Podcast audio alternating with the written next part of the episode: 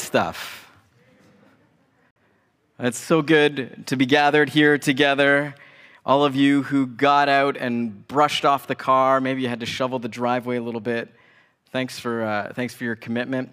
For those of you who canceled last minute, um, you got up and you said, I'm going to church, and then you looked outside and saw the snow and decided to the stream. Um, just want to say, I've got a list and I'm going to read it through. No, I'm, I'm not, not going to do that at all. I actually don't even really know how to work our database. But the. Uh, Um, but uh, if you're watching at home this morning, whether you decided to sleep in or whether you, um, that's just the way life is right now, and you need to be watching us at home, we love you, we miss you, um, and we're praying for you. Uh, this morning, we are beginning our Advent series. And uh, Advent, as Cole articulated a little bit earlier on, we so often we jump into the Christmas. It's about lights and celebration and the songs and everything else. I mean, I don't know what preparing for Christmas looks like in your house. In ours, it means our kids are up bright and early, just constantly living with anticipation. Christmas is coming, Christmas is coming. I'm constantly catching them sitting on the couch, just looking through toy catalogs, just excited for Christmas to come. And for us as Christ- Christians, we don't want to jump right to the Christmas morning because for us, while we are filled with hope because Jesus has come, we also realize that Advent is a season of active waiting. It's a season of sitting in that tension of knowing that Christ has come and that Christ is going to come again. And we are waiting. And this is not a passive waiting, this is not just sitting back and letting things happen. Rather, it's in a process of getting things ready, preparing our hearts, and living as witnesses to the coming reign of Jesus. And so for us, we take this series title very seriously A Light in the Darkness. We look at our world, we see the darkness around us, we see the darkness in our very own human hearts. And as we look to Jesus, we see the light that shines not only in our world, but in our lives. Uh, the passage that was read earlier on from Isaiah, Isaiah chapter 9, verse 2, where, where it talks about this. It says, The people walking in darkness have seen a great light. On those living in the land of deep darkness, a light has dawned. And so for us, that is our hope. Jesus has come, that light has dawned. And for the church, as theologian Karl Barth would say, he would say this that the church is always consistently in the season of Advent. Doesn't matter what time of year it is, we are always in that place of waiting, longing, and actively preparing for the return of Jesus. And so, throughout this series, as we focus in on what does it mean to be a people who, who live, who hold on to, who cling to the light of Jesus in a very dark world, we're going to be looking at a particular book in the Bible called the Gospel of John. And throughout this book, Jesus uses language around light to describe himself. And so, as we look at this, these different passages together throughout this series, my hope is that one, it is going to give us a deeper and richer understanding about what it means when we talk about Jesus being the light of the world.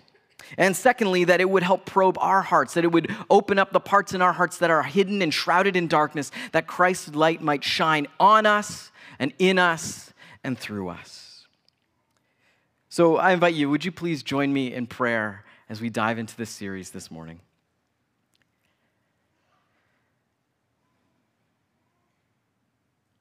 Heavenly Father, we thank you that the light has come. That while we were a people who walked in darkness, through no achievements of our own, you took on human flesh. You lived among us. You died for us and rose again. You shone your light upon us. We pray even now that we would open up our hearts, that you would expose every shadow, that we might know you more deeply, that we would follow you more closely. In the name of Jesus, we pray. Amen. Well, a number of years ago, uh, I was with a bunch of friends up at a camp that I was working at, and I had this experience. It was evening. We had some friends working at another location, kind of just off site, and I decided, hey, guys, let's go visit our friends who are working over at that site. It's just an easy hike, it's about 10, 15 minutes. Let's go over there and see how they're doing. We can even have some fun around the campfire with them. This seemed like a great idea. I'd made this trek or this hike numerous times before. I felt pretty confident I'll be able to get us there. The issue was is that it was nighttime. In this particular camp up in the Muskokas, there aren't a lot of street lights around, and there are woods that you have to walk through, paths that you have to walk along, and it gets very, very dark. And so, as we were walking along, I remember looking, we had a flashlight with us, and we are looking and kind of looking for the various different landmarks that we would use as we would walk along this path. And here's the thing that I began to notice that when you're in the dark, things look different. Things that are easy to see are not so easy to see. The, the, the, confidence that you have, suddenly you realize, oh, wait, I don't know. Wait, is that the turn? Is that? Because usually there'd be this and this, and I, I can't see that anymore. And as we went on and on, uh, my uh, 18, 19 year old brain, uh, actually, if I'm really honest, it's still the brain that I have now, um, just did not want to admit I didn't know where I was really going. And eventually we get to a point where that confidence level just starts to drop more and more because I know, okay, we're going to make this turn and then we should see these steps that lead up over this rock face. And I realize those steps aren't there. And oh, wait, there was supposed to be a bridge, I think, that we were supposed to walk over. And that's, and I realize we are lost in the woods in the dark. It's hard to find your way in the dark. We were fortunate enough, we just walked out. We could see where the lake was, and so we walked towards the lake and then just walked along the shoreline to ultimately get back to the place we needed to be. But we weren't able to get where we wanted to go. I think for a lot of us, at different times in our lives, we have felt like we are in the dark. Now, sometimes it's a literal thing. It's in your house, or it's like my experience, walking through the woods. But sometimes it's in the dark in so many other aspects of our lives. We know there's a place we want to go. We know there's a certain kind of person we want to be. There's a certain kind of life that we want to live, and we find ourselves getting lost in the process because we don't know how to get there. The darkness makes it so much more complicated. There's an image circulating online that has just, just kind of made me laugh. I wanted to share it with you this morning. It's simply titled, How to Draw an Owl. And for those of you who are artists in the group, this might be helpful. It says, How to draw an owl. And so it says, Figure one, draw two circles. Figure two, draw the rest of the dang owl. And I know for me, I, I look at this image and I think, How often does life feel like that? There's this picture of, oh, this, okay, I know these are the steps. And then it's like, again, this is the final product. And it's all that in between that I go, how in the world do I do that? Maybe it's in your workplace. Maybe it's in a relationship. Maybe it's in, in just your, your, family. You're going, I want my family to look like this. I know what the end product is supposed to look like, but to get there, I have no idea. And just like me, wandering around in the darkness, you think you've got all the steps figured out, and then you realize, oh, wait, it's, it's way more complicated than I thought. There, there's all sorts of other details, and I have no idea how I ultimately arrive at that final image. Sometimes it feels like our lives are shrouded by darkness and it makes it so difficult to know what way to go. Which brings us to the Gospel of John. If you've got a Bible with you, I invite you to open up to John chapter 8. That's where we're going to be spending our time this morning. Because so often when we think about Jesus, I think a lot of the times when we talk about what the Christian life is supposed to look like, it's that same image of the owl. It's like this, this final picture of, okay, we're supposed to be Christians and our lives are supposed to look like this and perfect and great and awesome and all of those different things. And then you go, but wait, how do I get to that point? And so here, I think Jesus begins to open up our hearts and our minds to speak to us in profound ways about what that means. So if you have a Bible, open up to uh, John chapter 8, starting at verse 12. And we're going to take our time working through this passage, starting at verse 12. When Jesus spoke again to the people, he said, I am the light of the world. Whoever follows me will never walk in darkness, but will have the light of life. Now, this particular passage follows just shortly after what we find in John chapter 7, which begins with Jesus going to the temple to celebrate something called the Festival of Tabernacles. Now, the idea behind this festival, it was used to celebrate the people of Israel and God leading them out through the wilderness. So sometimes this festival was called the Festival of Booths or the Festival of Tents. And the idea for this was that they realized that God had been with them and journeyed with them through the, the darkness and the difficulties of the wilderness. And so, what they would do is they would gather together, and actually, still Jewish people celebrate this festival today by setting up tents or forts in their backyard or in their living rooms. And it's a way of remembering that God came and dwelled with them even when they were lost in the wilderness. And it is also a season where they remember the significance of light. That God, even in the midst, as they're walking through the darkness of the wilderness, that God provi- provided a pillar of fire to lead them and guide them. Now, if you look here, there's an image of the temple. This would have been the place. This is actually called the, the court of the women, this particular part of the temple. And if you look to the either sides of that giant door, this is a model representation of it, you'll see that there are these massive 71, uh, over 71 feet tall lamps. At the very top of them, you kind of see there's these four, like kind of like a little, almost like a four fingered hand reaching up. And those are giant bowls that were filled with oil. And during the festival of tabernacles, they would light those giant lampstands. There would actually be a wick made out of priests, their old robes, and it would give light to the entire city this bright, burning light. It would light up the whole city. People would be camped out, maybe setting up their, their, their tents or their, their little booths to celebrate the festival. People coming in from outside the city to go and to celebrate at the temple. And they would see these massive, massive lamps giving light to the entire city and beyond. And so for them, this was a significant and important celebration for them. And throughout this time, they would read from a passage from the prophet Zechariah. They would have a special festival day to celebrate this, the lighting of the lamps. And these are the passages that they would read. They'd actually read through this whole chapter of Zechariah 14. I want to highlight two specific verses, verse 6 and 7. It says this On that day, there will be neither sunlight nor cold, frosty darkness it will be a unique day, a day known only to the Lord, with no distinction between day and night. When evening comes, there will be light. You can imagine just how this would resonate with them because they're thinking about the coming of the Messiah, this person who is going to lead Israel, help establish them as the people that they were created to be. And they had this symbolic, bright four lanterns giving light to the entire city and beyond. And so when Jesus talks about this, I am the light of the world, go back to John chapter 8, verse 12. When Jesus says this, it is a loaded, significant thing to say. This is not just Jesus making some sort of divine claim about himself. He is saying something they would immediately be associating back with this particular festival. And he is saying something about the Messiah, the reign of God. He is essentially saying, I am the Messiah who has come to show you all the way to home.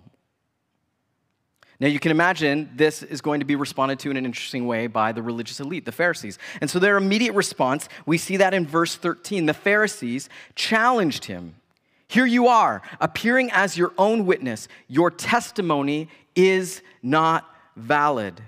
And so, their response is Jesus is making this claim about himself I am the light of the world. And their response is to, essentially to say, well, you need to prove yourself. You can't just go around saying these kinds of things about yourself. I'm the light. What? They're saying, no, no, no, you cannot go around saying that. Now, our immediate thought, or at least my immediate thought, as someone who's kind of steeped in, thousands of years of Christian theology and, and specifically evangelical theology that just places a serious, very intense, um, uh, intense focus on the divinity of Jesus and arguing for the divinity of Jesus, which is so important and so incredibly true. But one of the things that I think is important for us to realize is that that is not immediately where this debate goes. Their immediate concern for Jesus is not that he has suddenly made some sort of divine claim about who he is. Their immediate thought is wait a minute, who says? Like, give us a list of references. You can't just go around saying these kinds of things about yourself. To, to talk about language of being uh, the light of the world was not brand new and certainly wasn't exclusive to Jesus during this time. There was a community that lived outside the city of Israel, a group called the Essenes, who thought the religious temple system had been corrupted, that it, they were not being the true people that they were called to be. And so they had sort of set up their own community, their own place to worship. And they referred to themselves as the sons of light. In fact, they actually had some very, very important religious texts, one that was called The War of the Sons of Light Against the Sons of Darkness, some light bedtime reading material for you. And so you can imagine, as they're talking about this language around lights, this was not brand new exclusive stuff to Jesus. And this is not a divine claim that Jesus is making specifically about himself. Rather, this is about making a claim about an intense and an intimate relationship with God. This is about making a claim about the true way to be and to live out as the people of God. And ultimately, this is a claim that Jesus is saying he is the redeeming work of God in this world. He is the Messiah. So they want to know what are your references? Prove yourself. How can you be saying these sorts of things about yourself? And notice Jesus' response. Now, if you were to go through and read through the Gospel of John, you would see all the amazing signs and wonders that Jesus has performed different things that he has done, and followers who have said, oh, their minds are blown as they see what he has done, as they hear his teaching, and they go, We are going to follow you, we're going to be with you. Jesus has recently just fed the 5,000, so he has done all sorts of things. He has, uh, he has an incredible resume, and he has all sorts of people who will vouch for him. But that's not what Jesus responds with. He doesn't give them that list. And he doesn't begin saying, oh, well, you should check with this person and this person and this person. They'll vouch for me. They'll let you know what I'm really thinking or what, what I'm actually about and why what I'm doing and saying about myself is legit. Listen to Jesus' response, starting at verse 14. Jesus answered, Even if I testify on my own behalf, my testimony is valid. For I know where I came from and where I am going. But you have no idea where I come from and where I am going. You judge by human standards. I pass judgment on no one. But if I do judge, my decisions are true because I am not alone. I stand with the Father who sent me. In your own law, it is written that the testimony of two witnesses is true. I am one who testifies for myself. My other witness is the Father who sent me. And so essentially, Jesus' response is I'm not going to give you a whole bunch of answers. And do you want to know why? It's because I don't need to defend myself to you. I know what this ministry, this claim flows out of. It flows out of my deep and connected relationship with God. It says, I, I'm sent by God. For us at Christmas time, we celebrate that Jesus was sent by God. He says, I don't need to prove anything to you because you're working with a totally different standard. You have this picture of what God is supposed to be like, what he's supposed to look like, what he's supposed to be about. He said, No matter what I do or who I, what I try to be, be and do, I'm not going to make you happy. He says, But I don't need to because I, my job is not to win you over. My job is to represent the one who sent me. Now, immediately their response is, well, you're talking about your father. Where is your father? Now, it's unsure as to exactly what they are understanding that Jesus is saying here. They seem to bring the conversation back to a conversation about biology. And so they're going, Well, where is your physical father? He can come and he can share what's actually going on here. Does he someone in authority? Is he someone, was he a famous rabbi? Was he someone who's studied under other famous rabbis and he's handed down things to you? And their thought is still purely on the earthly sense. But then notice Jesus' response in the verse that follows. So they ask him, Where is your father? And Jesus flips the table on them. He says, You do not know me or my father, Jesus replied. If you knew me, you would know my father also. And Jesus challenges them he says, You have this picture of what God looks like, but you're in the dark. You actually don't know God at all. Because the relationship that I have with God, Jesus is saying this, the relationship that he shares with his Father, the work that he is going about, flows out of his life and his connection, his intimacy with his Father. He says, the fact that you cannot see that, the fact that you are not aware of that, reveals that you actually don't know who God is. I love the way that biblical scholar Leon Morris puts it. He says it just this way. He's talking about Jesus establishing himself as the, right, as the light, and he says this the, the light establishes its claim not by arguing, but by shining. Jesus could jump into a massive argument about who God is and, and all the things that they have factually gotten wrong in their heads. But instead, he goes, No, no, like he says, if you can't see what I'm doing, if you can't see how this is an expression and an embodiment of who God is and what God is about, there is no reference that will change your mind here. I often wonder if this is something that we as Christians we need to take a little more seriously. Which is simply this we often get so bogged down in arguing for the existence of God. We often get so bogged in reading different apologetic literature, uh, things that are about the proof of God's existence, and there's real value. And these are things that it's important for us to be somewhat well versed in as we engage the non Christian world around us. But I can't help but think maybe we put a little bit too much effort into the arguing and not enough effort into simply shining, into living out and embodying, into to working towards establishing having a, a, a deeper, intimate, connected relationship with God. And how often that is so much more persuasive and so much more impactful in our relationships and our connections with people and with helping them discover that God is real, that has less to do with a bunch of factual intellectual arguments and has more to do with our intimacy and connection with God and the way that just flows out of our lives. Because the Pharisees, they know all the stuff. They've got all the information. They know their Bible inside and out. They know all the right kind of prayers that they are supposed to pray. And yet Jesus is calling them out because he says that all of this information, this isn't actually drawing you closer to God. This hasn't made you more intimate and more connected with who God is. In fact, it's actually gotten in the way because you don't know God. This is essentially this is why you can't develop a meaningful relationship with a person simply by memorizing flashcards, right? I mean, I've tried this. It doesn't work. In my marriage, no, I'm just joking. I haven't tried it in my marriage. But it's true. You can't develop that kind of relationship. Rather, it comes as you submit yourself in loving service to the other person, in a longing to listen and to understand and to hear, not just simply about what they can do for you, but rather, how can you listen and understand and live for them? Going back to verse 12, Jesus hits on something that I think is so profound, and I, I often miss it every time I think about this. Notice Jesus says this I am the light of the world.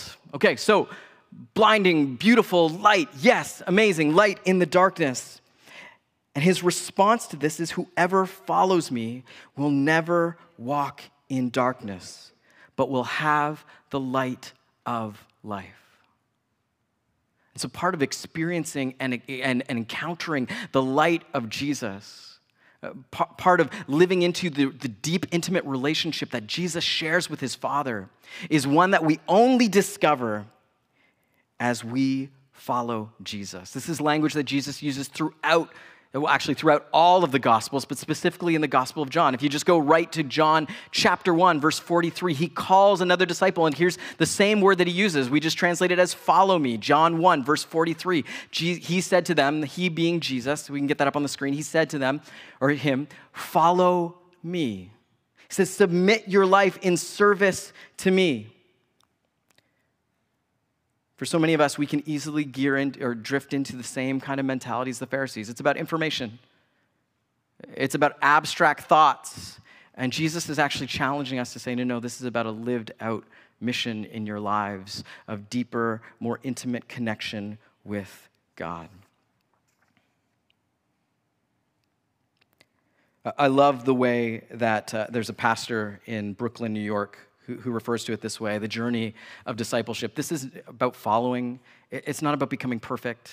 It's not about having it all figured out. Rather, for him, he frames it in this way. He says it so beautifully and succinctly when he says this. It's not about being living perfectly, but wrestling with something faithfully. It's about journeying with Jesus and saying, I want to live for you. I want you to come in and change and transform my life. It's about the various different, inter- the intersection of all the different parts of our hearts and our lives, both the internal parts of us, so our desires, our dreams, our passions, our angers, our loves, all the different names that we've taken upon ourselves good names, bad names and holding them up to the light of Jesus and holding on to the things that Jesus says, yes, this is true about you, this is what I say about you, and letting go of the things that Jesus says, no, these are not true about you. And following Jesus is about the external. It's about the kind of habits and routines that we are developing. It is about the way that we live and the way that we navigate the different relationships that we have. And it's about holding those up to the light of Jesus and saying, is this in sync with what Jesus is about? John 8, chapter 12 I am the light of the world. Whoever follows me will never walk in darkness, but will have the light of life. To conclude, there is a quote from C.S. Lewis that I just, it resonates with me. I think I heard it originally about 15, 20 years ago, and I continue to think about it today because I believe it, it, it captures so beautifully the calling of discipleship that is at the heart of the Christian journey. Here's what C.S. Lewis says He says, I believe in Christianity as I believe that the sun has risen, not only because I see it, but because by it I see everything else. And as we submit ourselves to follow Jesus, to be his disciples, to use the language of Dallas Willard, to be apprentices to Jesus, we allow him to shape us and to become the light by which we see everything else. People are no longer things to be used to help prop us and, and build up our own ego, but rather people are there because they are created in the image of God and they are meant to be loved and valued and treasured and to share the love of God with and all the various other aspects of our lives suddenly take on new light and new meaning and new purpose in light of the mission of Jesus in this world. Jesus is the light of the world, and whoever follows him will never walk in darkness, but will have the light of life. As we transition to the communion table this morning, I'm reminded of a quote from theologian and pastor Fleming Rutledge, where she simply writes this Advent begins in the dark. This morning, we lit the Advent candle for hope. And as we did it, we are reminded that we live in a world of darkness and that Jesus is our hope. And so, as we come to the communion table this morning, we were reminded that we are a people who were lost to the darkness but have been redeemed through the gracious gift of life that comes through Jesus. It is sometimes easy to be blinded to this fact. Sometimes we're blinded by the darkness of despair as we see the sin and evil that runs rampant in our world. And whether it's wars or injustice, poverty, disease, the misuse of wealth and power and material blessings, or, we see the relationships that are torn apart by selfishness or abuse or addiction or pride. And the tendency of our human hearts is to grow calloused and cynical.